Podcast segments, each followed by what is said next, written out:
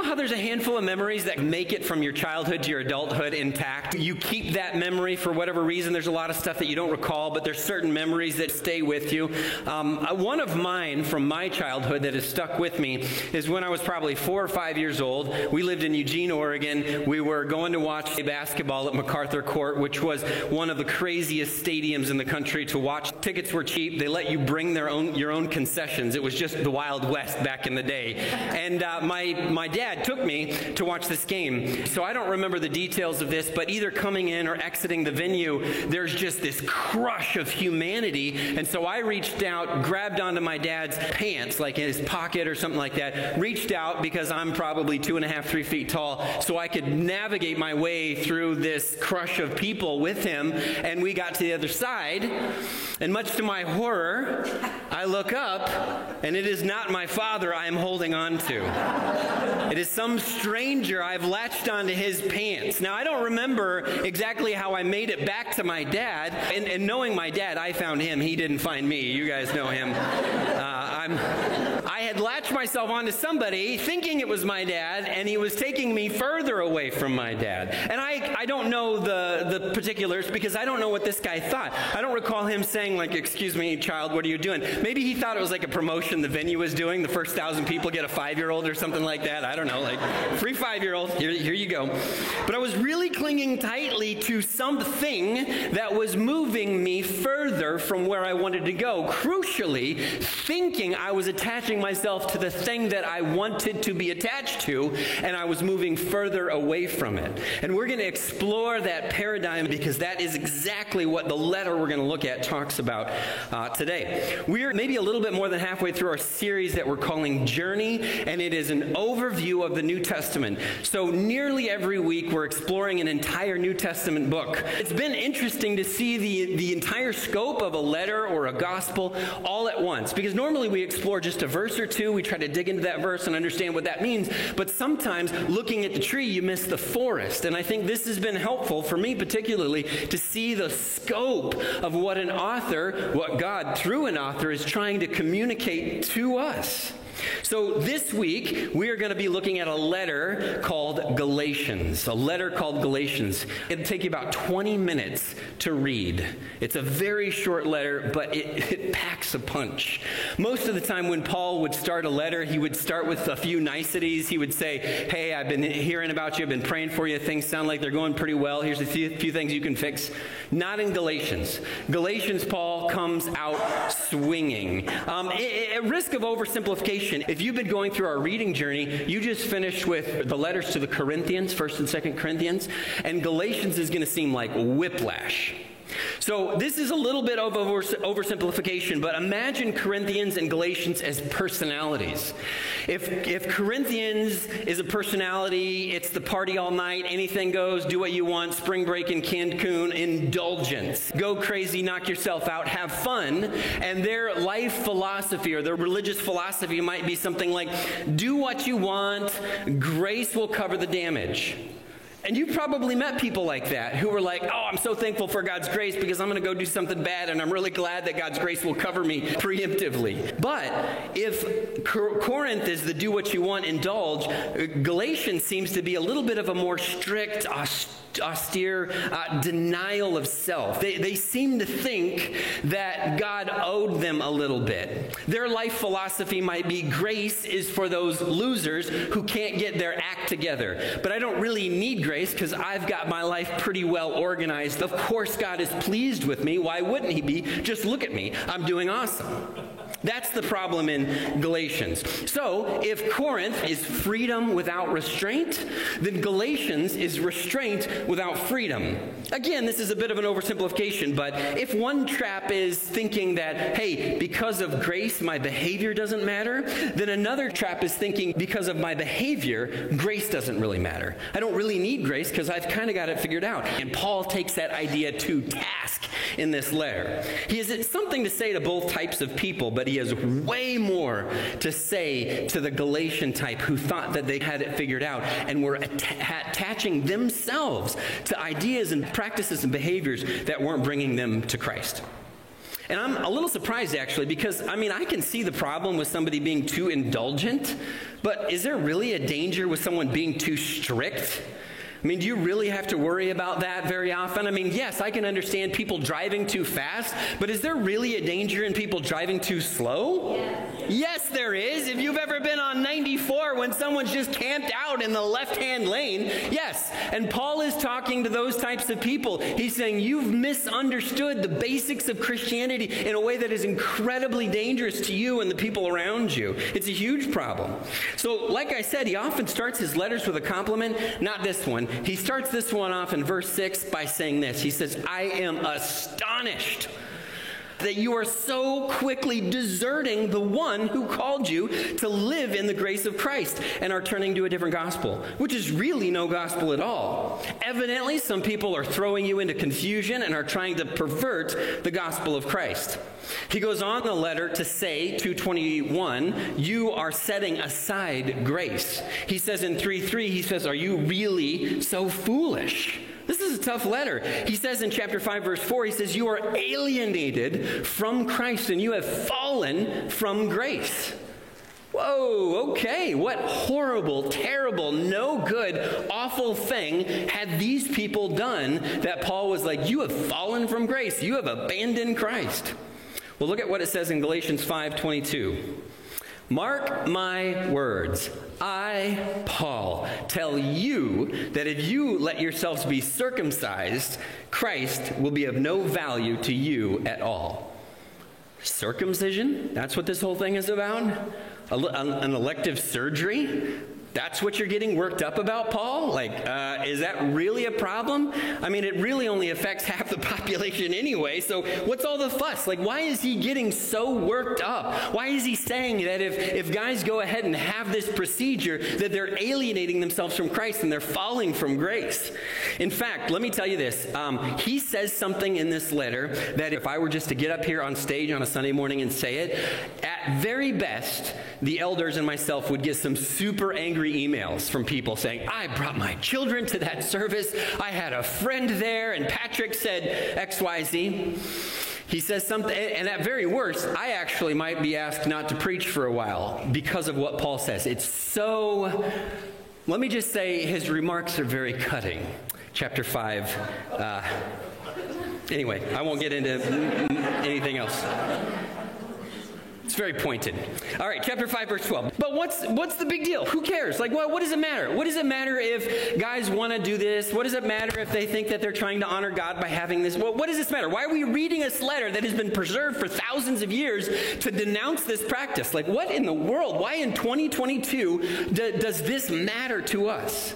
Well, I want you to see in Galatians chapter 5, and we're going to read just a couple verses here, because I think that there are practices and ideas and habits and patterns that we have that are analogous to what they were struggling with. Ways that we have decided that something that we believe or something that we do actually gains us favor with Christ, and something that we believe or something that we do draws us closer to Christ, but that isn't Christ. Look at this Galatians chapter 5, verse 4. He says, You who are trying to be justified by the law. Every time he uses the word law, you need to think Hebrew covenant obligation, because that's what he's talking about here.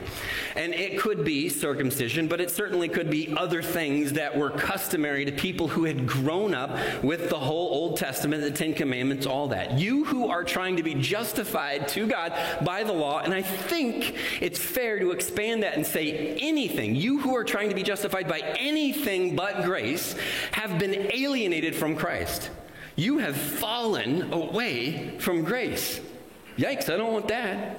For through the Spirit we eagerly await by faith the righteousness for which we hope. For in Christ Jesus neither circumcision nor uncircumcision matter at all. And that's the stuff that we do thinking that it makes us more acceptable to God. It doesn't matter, it doesn't have any value. The only thing that counts is faith expressing itself through love. But Paul is trying to point out that crucially, believing these things have value is a real problem.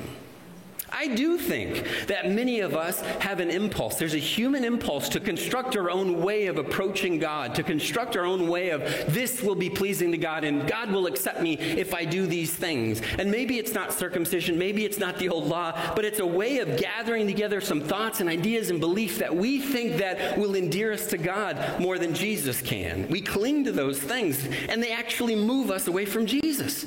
We're grabbing the belt loop of something that is pulling us away from where we want to go. And that is Paul's main issue in the book of Galatians, in the letter to the Galatians. We're grabbing onto the pant leg of a stranger and we're getting more lost. This letter is really tough for people who feel like they've got it all together, that they've got a systematic approach to their relationship with God and they do what they need to do, and of course God accepts them, and of course God loves them, because why wouldn't He? Because I've got it all together. It's really tough for people with that mentality. But Galatians is really good news for people that struggle with a sense of adequacy, feeling like we're constantly falling short of expectations, feeling like we're constantly not doing enough, jumping through enough hoops, leaping enough hurdles. It's really good news for people like that. So let me show you the flow. We're going to do a little bit of combo preaching and teaching, and I want you to see how the whole scope of the letter works together because I think it's really valuable for understanding this whole thing, for taking a step back and looking at the bigger picture. So Galatians, the letter, essentially breaks down into two parts, one big chunk and one small chunk. And the big part, the big thing that he's talking about, most of the letter is essentially this idea where he says you you all all, you church, you have lost your grip on Jesus. You've, you've lost connection. You grabbed onto the wrong thing, and it's pulling you away from Jesus. You grabbed onto that stranger's pant leg. And this takes up most of the letter. And so, what I want to do is kind of show you how he builds this argument through this section because it's helpful for us trying to find out, like, where do we do this in our lives? Where do we figure out, like, different ways to get to God that aren't just holding on to Jesus? The first thing he says in chapter 1 is he, he just says, How in the world did you manage to lose the truth? And that's where he talks about, I am perplexed. I am amazed. I'm astounded. You guys have really, uh, have you ever done that with your kids where you, you literally just told them not to do something and they immediately do it, you know? Hey, do not put your cup near the edge of the table because you're going to knock it over, and then like milliseconds later, and you're like, I just told you. That's the sentiment you're getting from Paul here. I just, how did you lose the truth? How did you lose it? And then he says, I literally just gave it to you. I, you just had it. What are you talking about? And that's in chapter 1 uh, through 221. And they had this idea that the law would help, and we'll talk about that in a second. But he has this really interesting argument where he says, I didn't, you, you got to know me. You know me, guys, right? You know me. I love the old law. I was trained in the old law. I had multiple PhDs in the old law. If anyone is going to advocate for the for living out the old law as a way of connecting with G- Jesus, that would be me. And I'm telling you that's not the case. And then he talks about I heard this truth directly from Jesus. I didn't get it from another apostle. He even has an interesting confrontation with another apostle in this section. And then he says besides, what you grabbed onto, what you're holding onto, won't lead you to Christ. It won't save you. It can't save you. The law cannot save you. And I know some of you are thinking, like, well, yeah, I'm not trying to offer sacrifices in the temple. So why are we talking about this? But essentially, what Paul's trying to tell them is you learned to ride a bike and now you're putting on training wheels. Like, why? Why would you do that? And he has this really killer argument for understanding the difference between relating to God through the law and relating to God through grace. Uh, some of you have gone through foster care training, foster care program. You know what it's like, and you've also gone through adoption. And we have a foster care system that is great and horrible at the same time. It is really hard because, like anything to do with government, there's a lot of bureaucratic hoops that you have to jump through in order to take care of the children you're trying to take care of. And you have people that are somewhere else that sometimes don't even know the names and ages of the children that you're entrusted to care, and they're telling you, here's how you got to do it it. And you're like, I'm living with them every day. I know how to make good decisions for these kids. And I know why they do it. They, you know, want to prevent kids from being in really bad situations, and I'm sure it helps. You have to do three hours of training, how to put a car seat in your car. And you know what? There are a lot of ways to do it wrong, actually. They show you some pretty horrific videos. It's pretty rough. But often what they're trying to do is make the, the, the process safe for the child, but they're essentially making it more burdensome to take care of that child. And Paul's saying, yes, the law was foster care, and you had to jump through some technical hoops, and you had to make things work, but now you have been adopted by God. Why would you go back to the rules of foster care? That doesn't make any sense.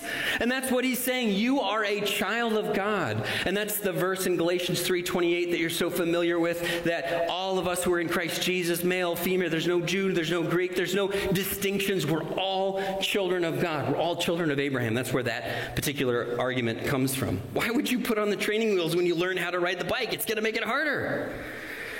And then he says in chapter 5, the last part of this section, he says, Seriously, what were you guys thinking? And then he says, but here's the, here's the important part. Here's how you actually hold on to Jesus. And anytime you've read Galatians or anytime you're familiar with the verse in Galatians, it's likely in this last section, the fruit of the Spirit, parts like, parts of like that. This is how you truly hold on to Jesus. We have this inclination that more rules or more restrictions make us more right. We have this idea that more technicalities, more policies will make things better, right? And, and, and it's true. You can train a monkey to ride a skateboard, right? You can do that. But, but parents, y- you know, you don't want a child who will jump when you whistle like one of the Von Trapp children, right? Some of you parents are like, oh, I would love a child who would jump when I whistle like one of the Von Trapp children. I'd love that. That would be awesome. I'd carry my whistle around everywhere and I would just be constantly like, watch this. It'd be a party trick to show your friends. Like, look at this. They're going to all stand to attention and do a little jig. Now, you're thinking, oh, that would be, that would be awesome. But the thing is, what you want is when your child turns 18 and you send them off to college, you want to have the confidence that their heart is tuned toward God so that when you're not there with your whistle, they're still making decisions that are consistent with the values that you've tried to instill in them. That's what you want. You want a child who, when they're 700 miles away in Nashville going to college and they don't have mom and dad looking at them all the time, that they're making decisions that you can feel good about because you trust their heart because their heart is tuned toward God. That's what God wants from you. God is not interested in blowing a whistle and having you stand to attention. God wants your heart. That has always been true. The entirety of Scripture is telling us that someday God is going to replace our hearts of stone and give us a real heart, and He's going to write His truths on our hearts through the Spirit. That's what He's been trying to communicate all along. That's what, that's what He wants. And Paul makes this crucial point, and this is, I've thought a lot about this because I've thought, man, we're, we're talking to a group of Church of Christ people, many of whom have grown up in the Church of Christ, and what I'm saying is going to sound wrong because we're not sure. We think that there's a few extra things that we need to do to get in tune with Jesus. Paul says this essentially, the freedom of the Spirit not the rule of law, is how we develop a heart that clings to Jesus. I, I got to say it again because we're Church of Christ people. the freedom of the Spirit, not the rule of law, is how we develop a heart or how God develops a heart in us that clings to Jesus. Galatians 5:13 You my brothers and sisters you were called to be free do not use your freedom to indulge in the flesh and some of you are like, aha, yes, see the rules. But what rules did he list there? He says, I want your heart, and I want your heart to guide you in your life to navigate these choices. The indulgence in the flesh was that Corinthian problem we were talking about last, last couple weeks. Galatians 5:16 where he says this, so I say walk by the spirit and you will not, you just won't gratify the desires of the flesh. If you follow the Spirit, He will not lead you down dark alleyways. He just will not, because that's not what God wants. Before my uh, parents moved to, to Minnesota, they lived right next door to a cult, C U L T, cult in Vermont. Um, and when I say right next door, I don't mean like down the street or yeah, there was a cult in town. I mean like open up the family room blinds and there's the cult right next door. In fact, they owned three houses, so they were surrounded on three sides by this cult. Now, let me tell you, as far as cults go, these people were great. They were really friendly, they were really kind, which is which is what you want in a cult, right? You don't. It's hard to really attract very many new uh, adherents when you've got a really mean cult. So they're a very nice group of people. And I remember having this conversation uh, with one of the members, and it was it was a little odd because he wasn't putting the hard sell on me, but he was putting out the, the, the fishing line to see if I would nibble, to see if I'd bite a little bit. And it was kind of interesting because on, obviously he didn't lead with any of the crazy stuff. He didn't lead with like, oh yeah, this guy named Gene, we believe he's the anointed one sent from God. He didn't he didn't start with that. He just started with like, oh, we just love each other. And it's great, and we just all all live together. You're like, there's like 40 of you in this house. I think that's a commune. This is this is not just normal stuff. Oh yeah, we just sign over our checks to the group. It's it's no big deal. Oh yeah, they give us a different name when we join the cult. Sure, my old name, my Gentile name is what they say, was Fred, but my my God name is Hezekiah. And they're all these ancient Hebrew names. The group formed in the 70s, so kind of out of the 60s Jesus movement. You've heard of that? The, so the funny thing is, is they look like they're a time capsule from the 70s, like the beards and the hair and the, you know, the clothes and everything. So you can imagine if somebody's joining this group, at first they tell their parents like, hey, great news, mom and dad, I found some new friends. And mom and dad are like, oh, that's awesome. Oh, these friends are really into the Bible. What? That's great. That's super great. Oh, these friends are really into like making their own clothes. Like, it's weird, but whatever. I don't care. You know, you do you. Oh, don't call me Brad anymore. My name is now some, some Hebrew word. Oh, that's less great. Oh, mom and dad, I cannot have any contact with you anymore. Oh, that's really less great. And it starts out fine. It starts out innocuous, but what this group has done is they have grabbed onto something, something probably good. And they've grabbed onto something and Jesus. And so they've got Jesus and this other thing. But at some point in the process, they let go of Jesus and they follow this other thing. And they get led down this path that literally pulls them away from Christ. Some of you are like, okay, Patrick, why are you talking about cults? We're, we're not about to join a cult. We're not about to be a cult. Like, what is this? What are you talking about? In this cult, it was Jesus and you get to change your name, and Jesus and you sign over your check to us, and Jesus and we, we disassociate you from your family. It's Jesus and. And the question for us is what, what would we begin to put in this blank? Now, maybe you're like, no, no, no, there's nothing but Jesus. I love Jesus. It's just Jesus. I'm attached to Jesus. But some of you, some of us are tempted to put something in that blank. Maybe it's Jesus and politics where like, well, hey, if they're really truly a Christian, then they would believe this and they would vote this way and they would think this way. Or it's Jesus and activism. It's Jesus in a very specific way of viewing the world and being in the world. And true Christians will do this and think this and believe this and look this way. It's Jesus and something, and they've taken a hold and grabbed onto something in addition to Jesus. It doesn't start out bad. It's not bad. It's not a bad thing. Circumcision doesn't matter, is what he's saying. But when you begin to hold that up in, in an attempt to hold on to Jesus, we begin to lose Jesus. So, so what for you gets close, at least close to going in that blank? Jesus saying, Well, I would really like it if church did this or thought that or encourage this? What could you not give up if we were to change? What do you judge other Christians by? Jesus and what? What do you look to to see if a given group is right?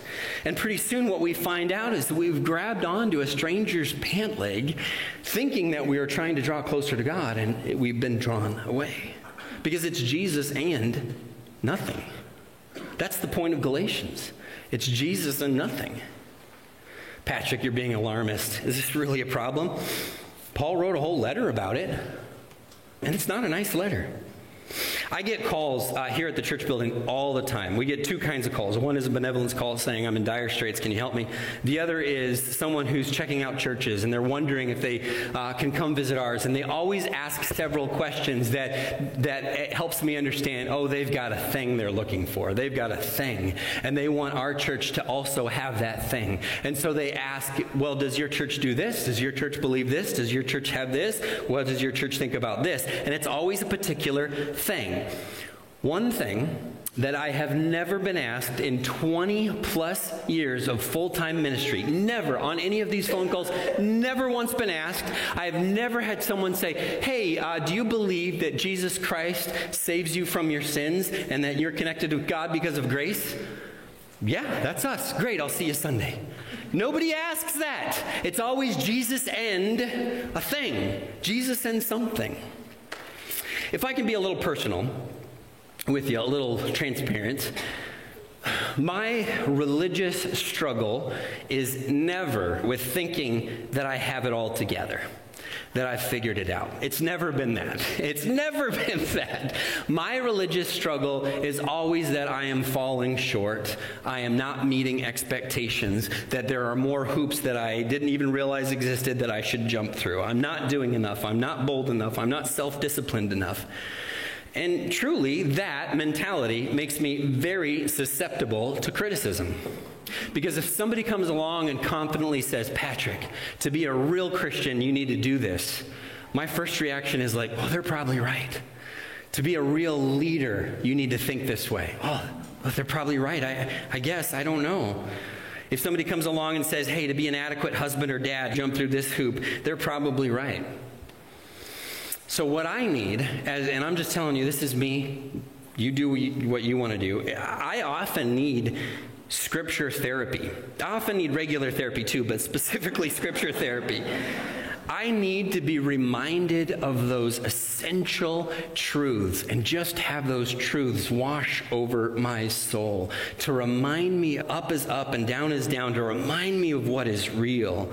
And so, one of the blessings of this incredibly harsh tone in this letter is that Paul says some definitive statements that really build this framework around my heart and help me stay in tune with Jesus. So I'm going to share three with you, but these are verses that you probably need to sit down with. You need to underline in your Bible. You need to make a cup of coffee and sit in your favorite chair and turn the lights down low and listen to what Paul is saying to your heart through the Spirit of God. The first one, Galatians 2:20, you're probably familiar with it, where Paul writes, "I have been crucified with Christ. It's no longer I live, but Christ lives in me." The life I now live in the body, I live by faith in the Son of God who loved me and gave himself for me. Just to let that truth wash over you. Chapter 5, verse 6 For in Christ Jesus, neither circumcision nor uncircumcision has any value. Any way we try to endear ourselves to God, the only thing that counts is faith expressing itself in love. The only thing that counts. I need to sit down and let that truth wash over me chapter 6 verse 14 may i never boast except in the cross of our lord jesus christ through which the world has been crucified to me and i to the world to let those truths sink deeply my problem isn't really confidence. My problem is guilt. And I, I think that maybe a lot of people who are raised in a church environment, they have a framework of guilt built into their soul. And if somebody comes along wagging a finger saying, you need Jesus, and it's easy to pick that up and grab on to the wrong dad's belt loop and be pulled away from where you want to go. But Galatians reminds us that it is just Jesus. It is Jesus and nothing.